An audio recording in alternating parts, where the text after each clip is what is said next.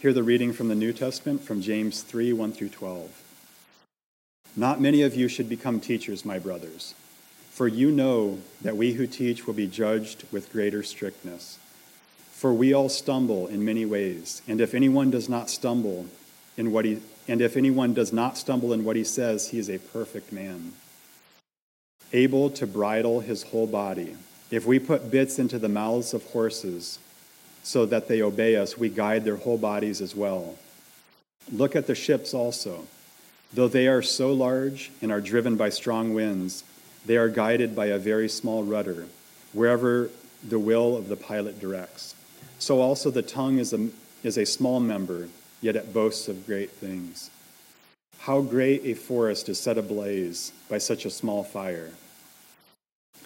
And the tongue is a fire a world of unrighteousness. The tongue is set the tongue is set among our members, staining the whole body, setting the fire, setting on fire the entire course of life, and set on fire by hell. For every kind of beast and bird, of reptile and sea creature can be tamed and has been tamed by mankind, but no human being can tame the tongue. It is a restless evil, full of deadly poison. With it we bless our Lord and Father, and with it we curse people who are made in the likeness of God. From the same mouth come blessing and cursing. My brothers, these things ought not to be ought not to be so. Does a spring pour forth from the same opening both fresh and salt water? Can a fig tree, my brothers, bear olives, or a grapevine produce figs? Neither can a salt pond yield fresh water. This is the word of the Lord. Thanks be to God.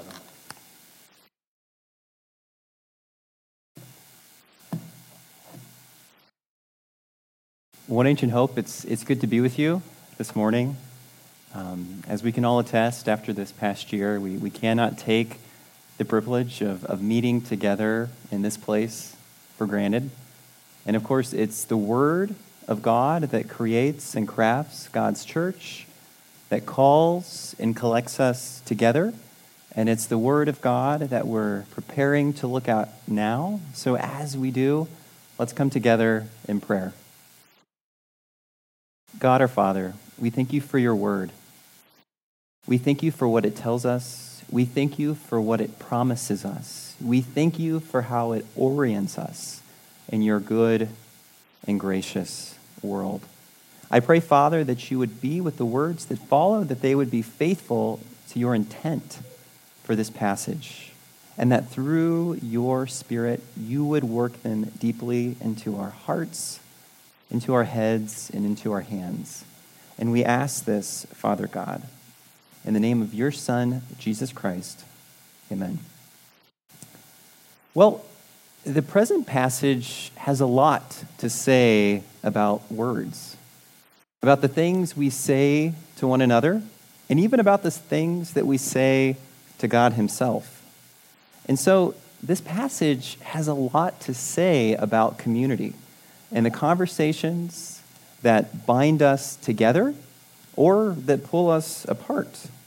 And given the fiery rhetoric that blasts from our speakers and fills our computer screens, this passage seems especially pertinent to many of our modern problems. And towards that end, James goes very deep. He forces us to examine more than just our own words. James calls us to consider the very contexts in which we communicate and to the particular privileges and responsibilities demanded of us as humans that speak before God, with others, and in creation. And towards that end, I want to look at this passage under three headings. First, I want us to take a hard look at ourselves, at our modern lack of a conversational context. And then that's going to bring what James has to say in high relief as we look at creation itself as a proper conversational context. And then what it means, thirdly, for us as Christians to converse, to speak to each other in light of Jesus Christ. And that brings us to our first point our modern lack of a conversational context. And if we, if we think about it, in our modern world, we have a very strange relationship to words. In some senses, we are more flippant with our words than we've ever been before. But we respond to words with perhaps more ferocity, with more regularity in our ferocity than we've ever done before. We speak both more superficially, yet we submit these superficial words to an unprecedented amount of public scrutiny. We're in a bit of a paradoxical phenomenon. So, one philosopher, D.C. Schindler, looking at this, he asks an important question Do we take words too seriously, or do we not take our words seriously enough? And in light of these contrasting realities, perhaps we're not really sure what to say. As Schindler himself writes, quote, on the one hand, we appear to trivialize speech in a manner that would have astonished earlier ages. Not only do we broadcast every thought without discretion, but we do so with patent disregard for form. On the other hand, we appear to absolutize speech in an equally astonishing way, extracting a person's word or phrases in complete ignorance of concrete and historical context loading them with a weight that exceeds their evident carrying capacity. And in particular, what he has in his crosshairs is social media. And of course, social media in our modern world has become a, a major, if not perhaps the, the primary mode of public discourse. And again, social media fosters a strange dynamic where we are able to share every flippant thought that might come to our mind, but all the same, we subject these flippant thoughts to the utmost public scrutiny. So, as those who post to social media, for example, we need not attend to wisdom or discretion. And as those who read those posts, we need not attend to civility and charity. At least that's the temptation that social media presents to us. Schindler speaks of such speech as fully abstracted speech. In the fullest sense, it is speech taken out of its context. When we read a tweet, we need not converse with the person who made the tweet. At most, perhaps we see their face on a computer screen. We don't need to situate the statement within a longer passage. We just look at the isolated statement itself. And we're tempted not to ask for a clarification, but to look to the responses of, of others and mimic their approval or disapproval. And this is a problem because context is very important for humans. Context gives us the condition and the constraints of the meaning of our words. For example, if I say it's charging, depending on whether I'm standing next to a plugged in phone or standing in front of a charging rhino, it's charging can mean very, very different things. And cultural contexts are very important too. When I was living in, in Vietnam, as Americans do, I said thank you for absolutely every nice thing that my Vietnamese friends did for me. Until at one point, a Vietnamese friend said, Would you stop saying thank you? He said, You say thank you to persons who you don't expect to do nice things for you. So when you tell me thank you, what I hear is you are not a close friend. So what I was trying to communicate was gratitude. But what I was actually communicating to him was a distance that existed between him and me. Words human words need a context. But when we think about social media and much of the electronic discourse which we inhabit in our modern world, it's very contextless. It might actually be the most contextless form of communication that humans have so far developed. And Schindler pushes this further, talking about the kind of disposition that it can serve to foster in us as readers, as hearers, as interpreters. He describes this disposition as, quote, an unrestrained readiness to take every electronic utterance as a definitive pronouncement, which does not require a patient attentiveness to its origin, to the nature and history of the person speaking, to the circumstances that bore it.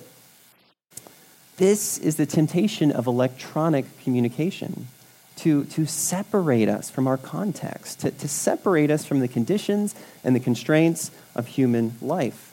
It's about as minimal of a context as you can imagine. This isn't to say that social media and these forms of electronic communication don't have a place. I'm not saying that. But I do want us to step back and ask are these the best forms of communication, of discourse for our most personal and serious conversations? Can they actually work to support our deepest relationships? But we can go further. Much of the electronic conversation, be it social media or um, the plethora of news sites, news channels that we can go to, they actually pull us out of our own context. What researchers have found is the more we have access to this kind of electronic news, the less we're actually engaged in our own immediate context. A 2020 Atlantic article looks at some of the findings of a recent Pew Research Center study. While most Americans are very interested in politics, most Americans also report belonging to zero organizations and having worked zero times with others to solve an actual community problem. We can also make this more concrete. The novelist Barbara Kingsolver, she, she relates an experience of meeting her neighbor, and her neighbor was surprised that weeks after the fact, she had not heard of, of JFK Jr.'s tragic death in the plane crash. And she reflected on this surprise of her neighbor and she said the following quote, It seems somewhat voyeuristic and also absurd to expect JFK Jr.'s death should change my life any more than a recent death in my family affected the Kennedys. On the matter of individual tragic deaths, I believe that those in my own neighborhood are the ones I need to attend to first, by means of casseroles and whatever else I can offer. I also believe it's possible to be so overtaken and stupefied by the tragedies of the world that we don't have any time or energy left for those closer to home, to the hurts we should take as our own. So, the danger here is a communication without a context that actually pulls us out of our own context. We might know the birthdays of a number of public figures, but do we know how many neighbors are, how many kids our neighbors actually have.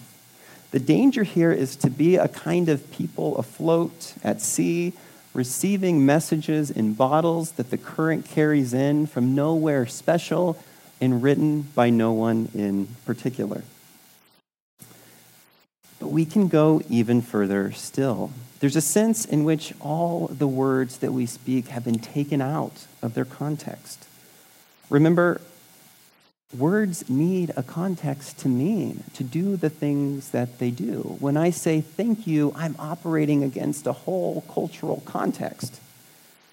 But what about that overarching context? What about the existential context, the context that we inhabit as human beings? Uh, philosopher Charles Taylor makes an interesting point here, and he says, well, we don't really have an overarching context anymore which is a new and novel situation. And that presents a new problem, a new crisis, what Taylor calls the crisis of meaning. He says moderns can anxiously doubt whether life has meaning or wonder what its meaning is. That's because meaning needs a background. When I say it's charging and you see me holding the plugged in phone, you know what I mean. But the question is, what background can we look to when we say things like, it's good to love and serve your neighbor. What do you mean by good? What's the background that gives good meaning? And why is it good to serve my neighbor? Is it good to serve my neighbor because it makes me feel happy? Is it good because it makes me feel good? Is it good because my emotions make it good? Are my emotions the criterion for, for what is good? Is it good because it keeps my neighbor alive? But, but what if my ultimate background tells me that the only reason I'm here is because my ancient ancestors lived, whereas their competitors died? Why not see my neighbor as an evolutionary competitor? Well, that background can't give me any adequate meaning for good. So Taylor shows us both that not only do we not agree on the ultimate background, the ultimate context, but a number of these contexts are not able to give us any real meaning of good.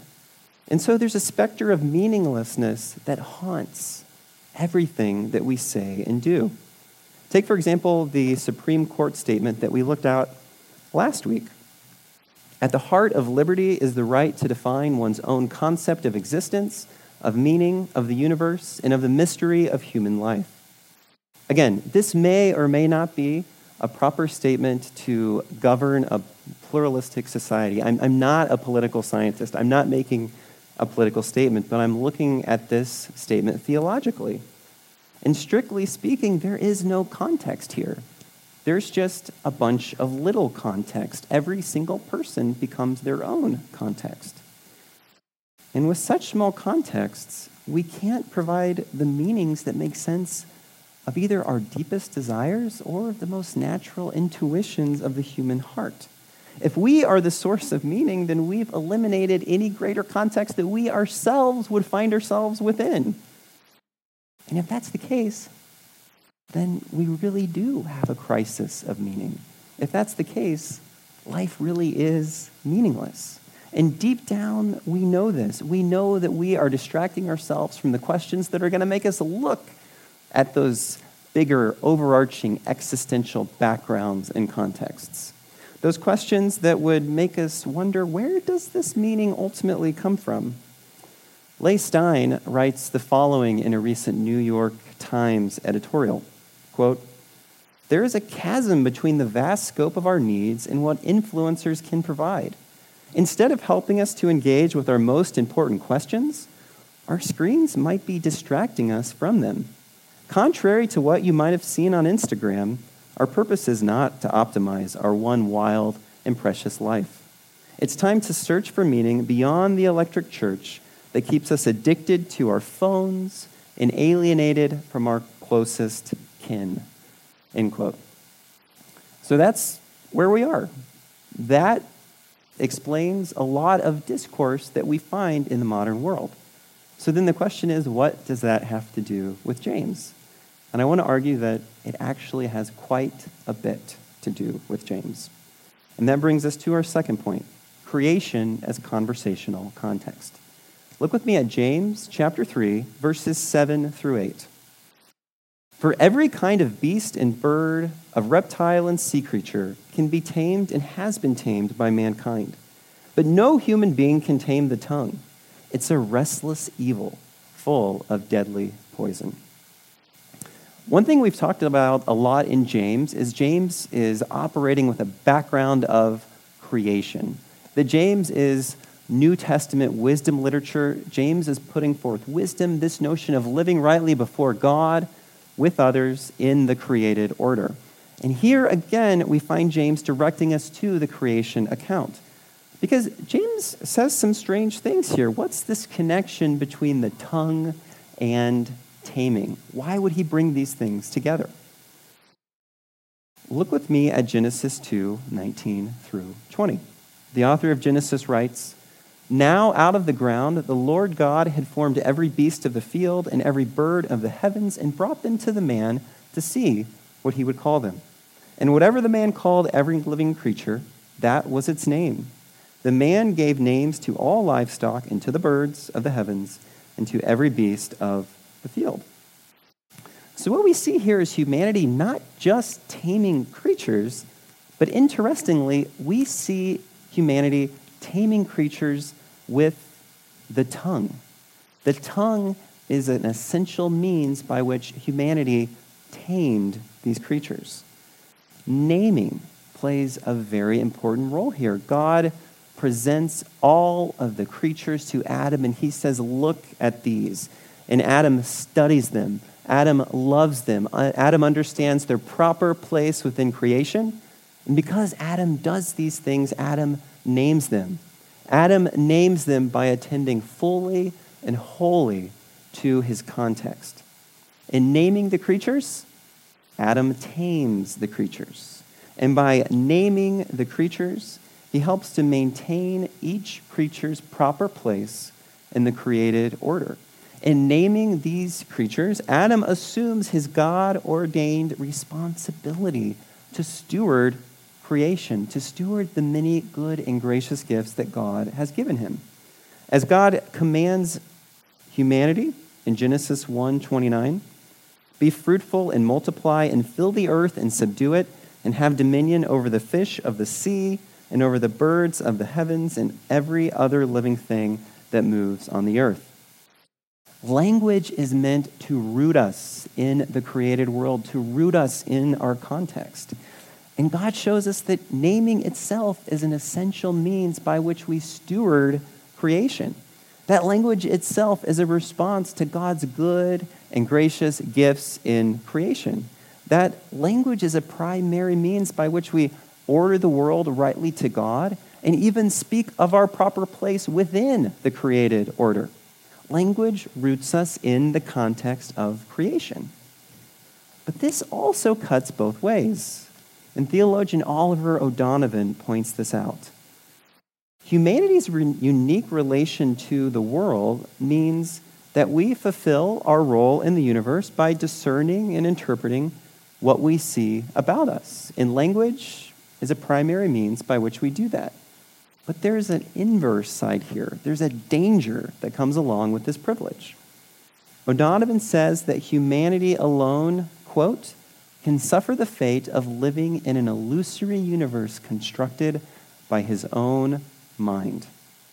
We alone can live in total illusion. We alone can reject our creational context, and it's words by which we do this. Remember, James tells us that the tongue is a restless evil, full of deadly poison. Full of deadly poison.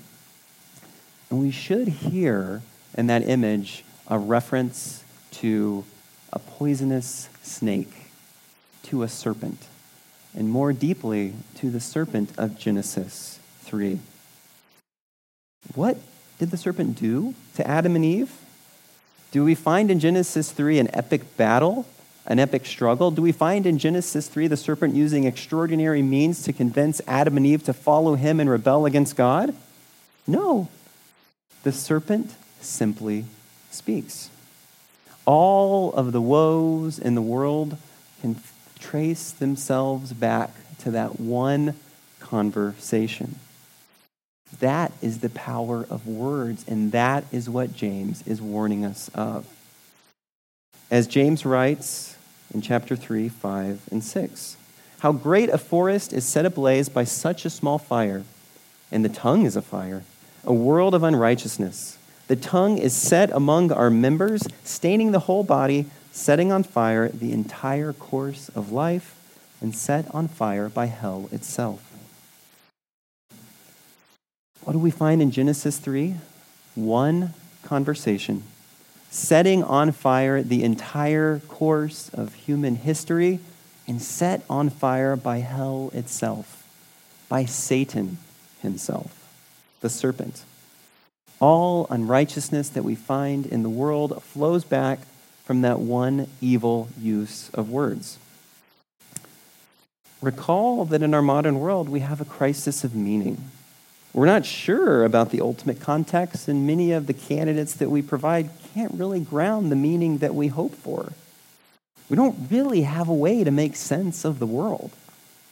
Well, we find here that creation itself is that context, that creation is the very good context, and that language is at the very heart of rightly rooting us in that context.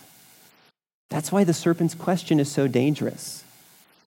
Did God really say? Did God really say? The whole human life is a response to God and his good and gracious gifts in creation.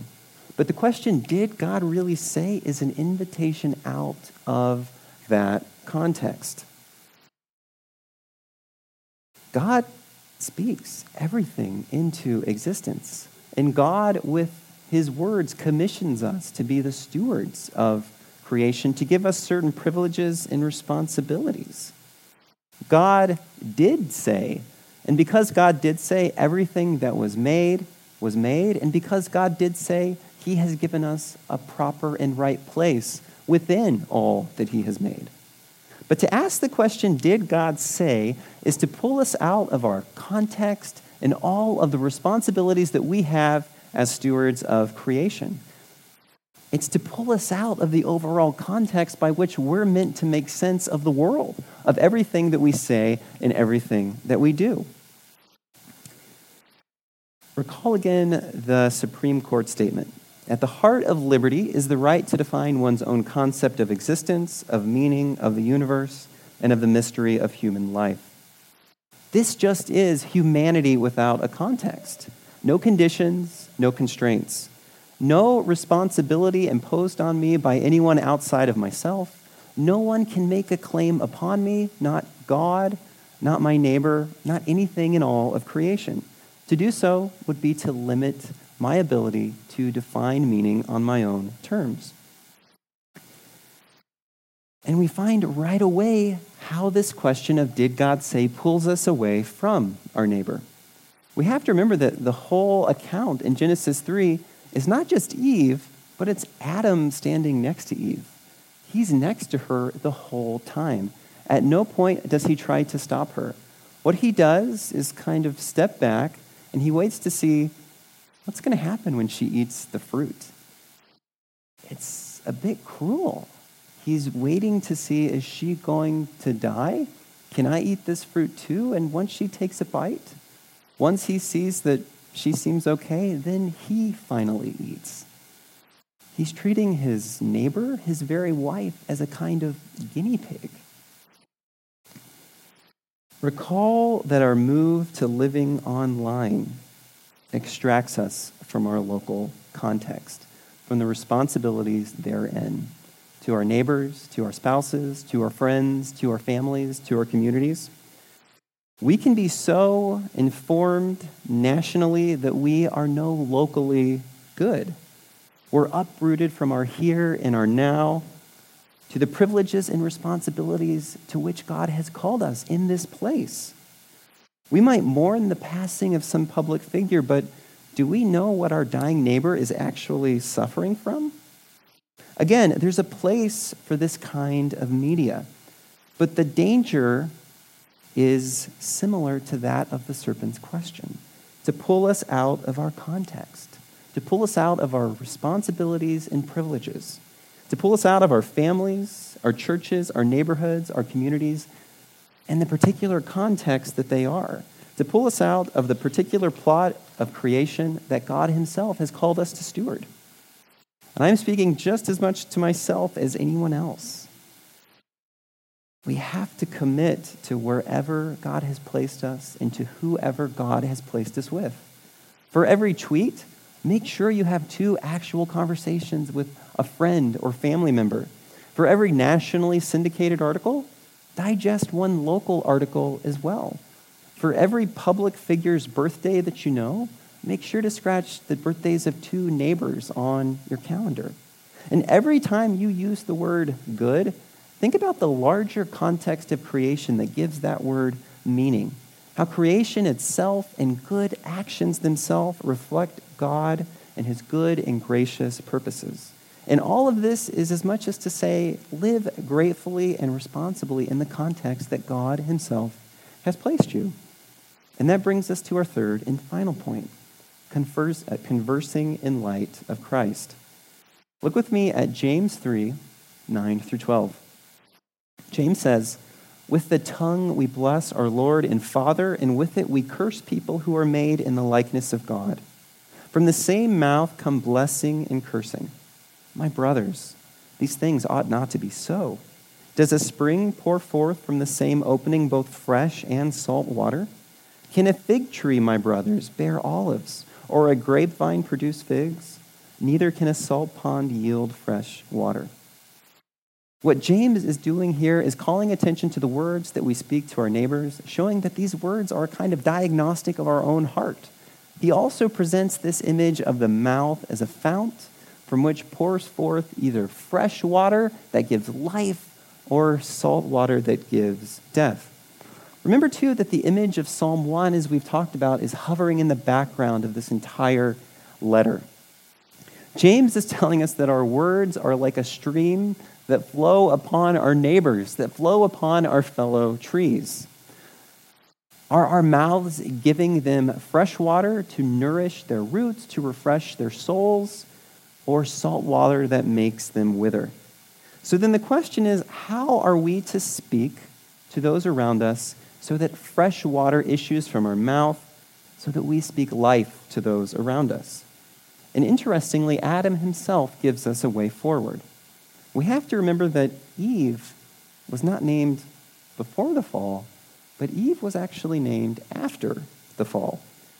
As we find in Genesis 3:20, the man called his wife's name Eve because she was the mother of the living. In Genesis 3:15, before this naming, we find that God promises Adam and Eve a seed. A seed that will defeat the serpent, that will crush the serpent's work and will undo the lies of the serpent. And interestingly, after failing so badly, Adam responds rightly to this promise.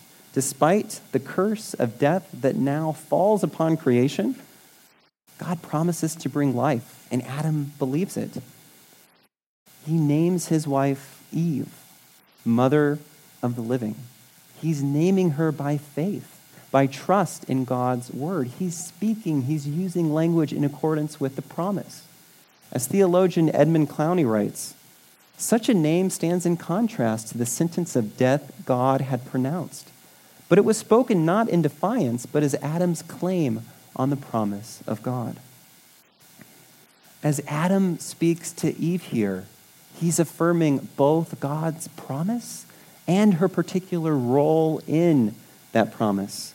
As he speaks to Eve, he's affirming both his love for God and his love for his neighbor, for his wife.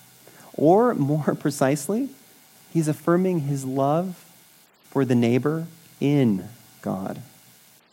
And of course, the seed here is Christ himself, the very Word of God made flesh, the one who was fully God and fully human, the one who is both God's address to us and our perfect response back to God, the one who is both the great I am and the perfect Lord, here am I, the one rightly and responsively rooted in his context. The Son speaks as both God and human. For in Christ, God comes into creation and fulfills himself the responsibilities that creation demands. He lives the perfect human life at a particular time, in a particular place, with a particular family. Because strictly speaking, there is no other kind of human life.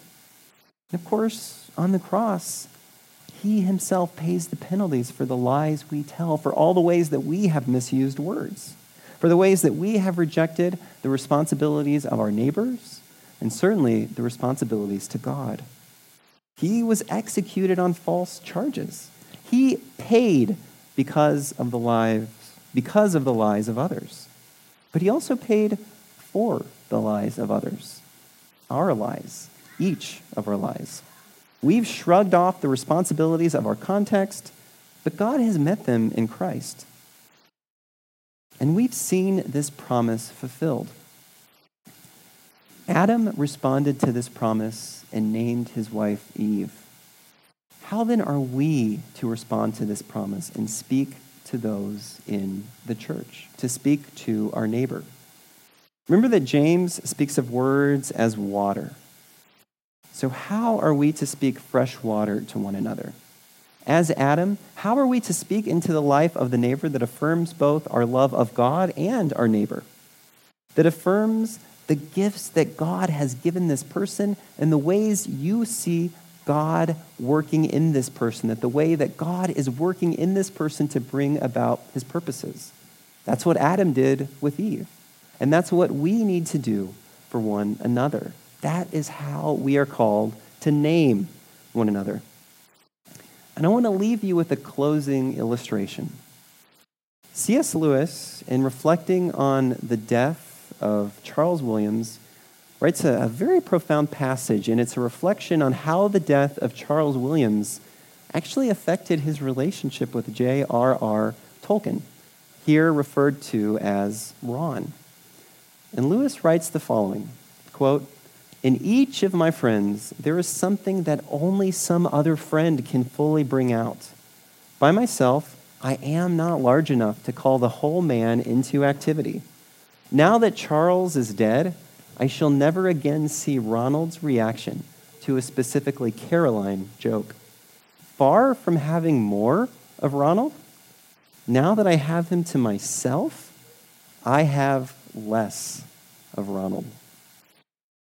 There's something inside of Tolkien that only Williams's sense of humor could bring out. And now that Williams is gone, there's a part of Tolkien that will lay dormant for the rest of his life. As Lewis laments, I have less of Ronald. Lewis is telling us that we need a community to become our full selves.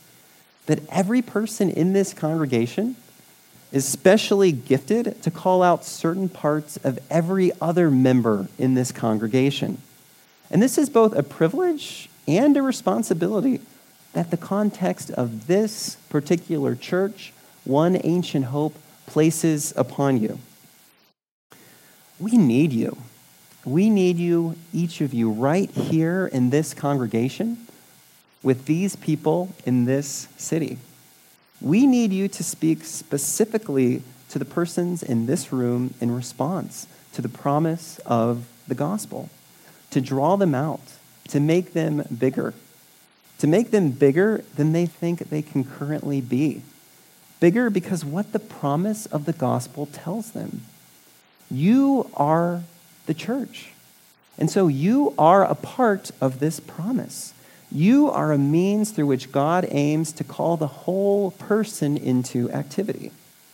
So let pour from your mouth the fresh water of the gospel and not the salt water of a world isolated and abstracted in electronic enclaves. So that this church body, right here, this particular grove of trees, will be refreshed and will be nourished. There is no sweeter, no more loving word than God's promise of Christ in the gospel. And so let us learn to speak this very word to one another. Let us pray. God our Father, we thank you for the good gift of language. We thank you that you have started this conversation. You've started this conversation in creation, and you've reoriented this conversation with the gospel. Help us to respond rightly to you, to love you, and to speak well to our neighbor, to speak fresh water that grows their roots and nourishes their souls. We ask this in the name of your Son, Jesus Christ, the seed that you promised to Adam and that you brought to us as your very self. Amen.